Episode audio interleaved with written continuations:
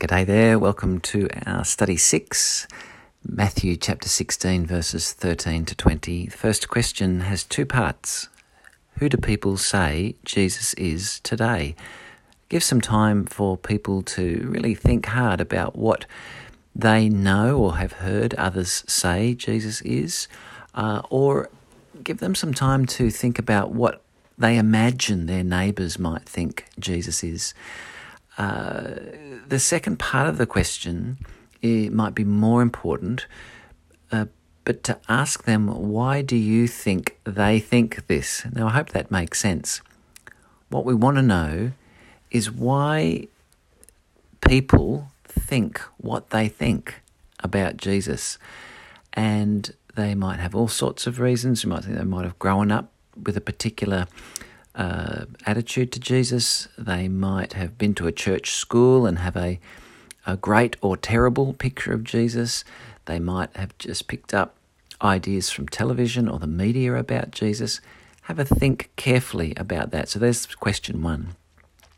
Question two What does Jesus mean by Son of Man?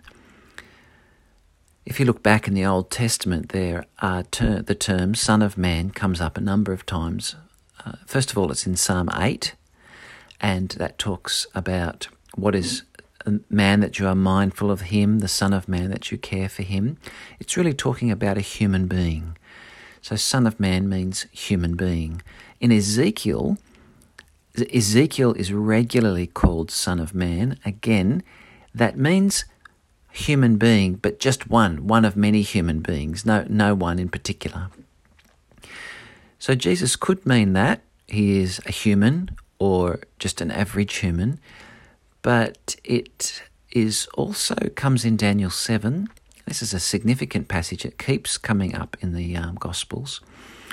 The Son of Man is the one who Daniel sees in his vision approach the Ancient of Days, and this Son of Man receives from the Ancient of Days all power and authority.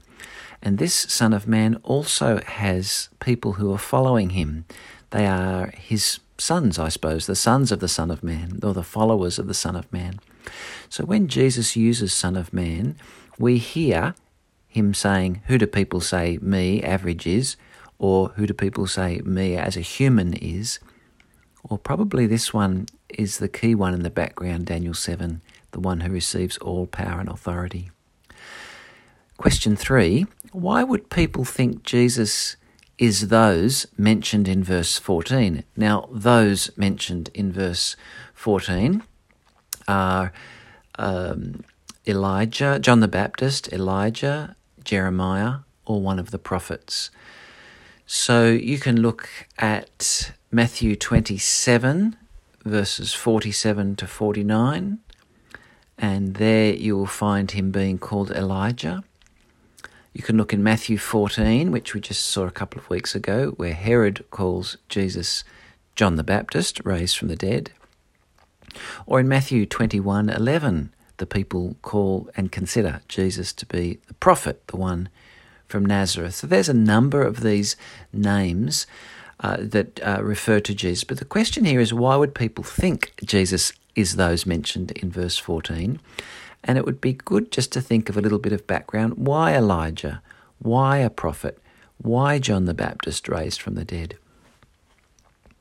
Question four Why do you think the you in this verse is emphatic? That means, why is it emphasized? Verse 15, Jesus says, But what about you? He asked, Who do you say that I am? So I think that Matthew is drawing attention to the importance of the disciples answering this question and understanding it truthfully, but it also impresses upon the reader the importance to slow down, to stop, this is a question that the reader must answer. Now, the reader will see and hear Peter and the disciples get the answer right. And then, interestingly enough, next week they'll get it wrong, but we'll get there next week. But here is an important point. We really need to ask question, who do you say? So it wouldn't be a bad idea, really, to pause here in the group and ask people have they really considered who Jesus is? Who do they say he is? And how does their life show that as well as their words? Question five What does Son of the Living God mean? Well, it's there in the verse, verse 16. Simon Peter answered, You are the Messiah, the Son of the living God. So both of those terms are interchangeable Messiah, Son of the living God. So, Son of the living God, it's important to say that it does not mean the living God's little baby boy. Uh, Jesus is not the offspring of the living God. Uh, Jesus is in this um, uh, in this verse, Son of God, Son of the living God, means God's King. God's chosen special one, which is what Messiah means. So, this verse is not talking about Jesus' deity, it is talking about Jesus being the chosen one, the promised king, the son of David, the son of God. Same, same um, refers to the same thing. Messiah or the Christ is another word for that as well. Question six what, why has Peter seen what the Pharisees couldn't see? And the Pharisees, interestingly, are asking for a sign from heaven. And Jesus says here in verse 17 that the proper understanding of who Jesus is, that Peter has stated, the Messiah, the Son of the living God, has also has come from heaven, but it's been revealed not by flesh and blood, but by my Father in heaven.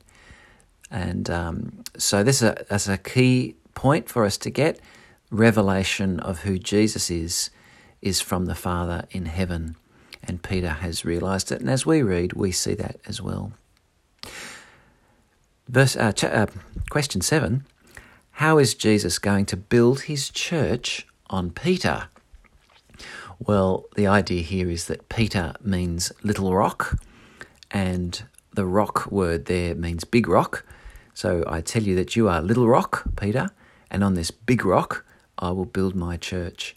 So, what Jesus is going to do is he's going to build his church on the confession that Peter has given that is, that Jesus is the Christ.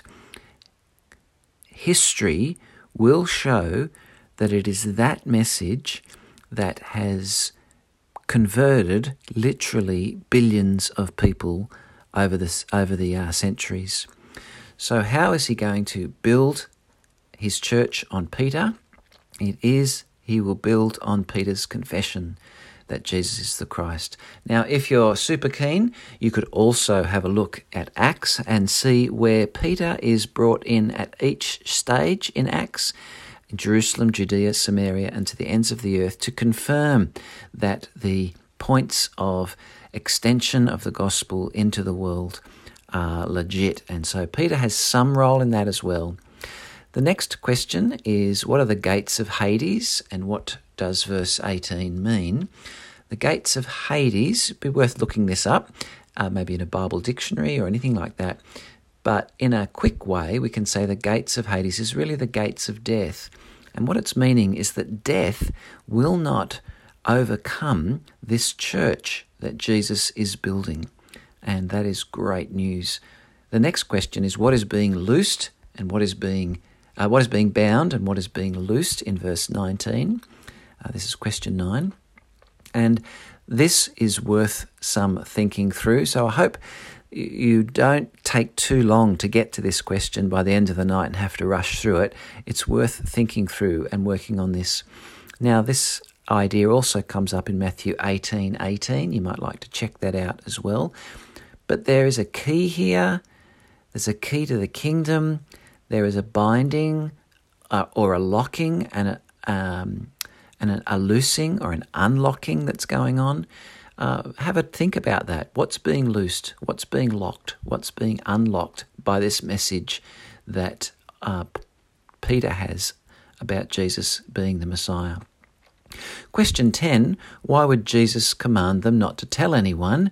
In verse 20, well, that's a question to segue us into next week because that's we're going to explore that one, but at least have a little discussion about that because that will come up in our following week.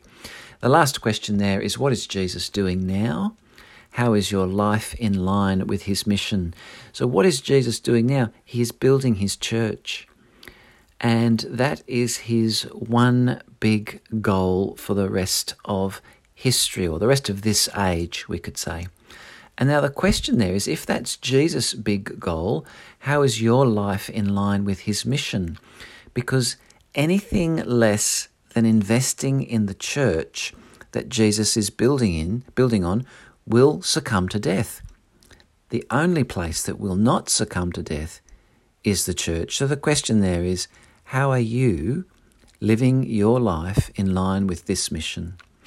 Okay, I hope your study goes well and pray that um, uh, everybody turns up and you really enjoy the night and it's spiritually refreshing. Don't forget to pray uh, before you start and at the end and in the middle, wherever you can. And we'll talk to you soon. See ya.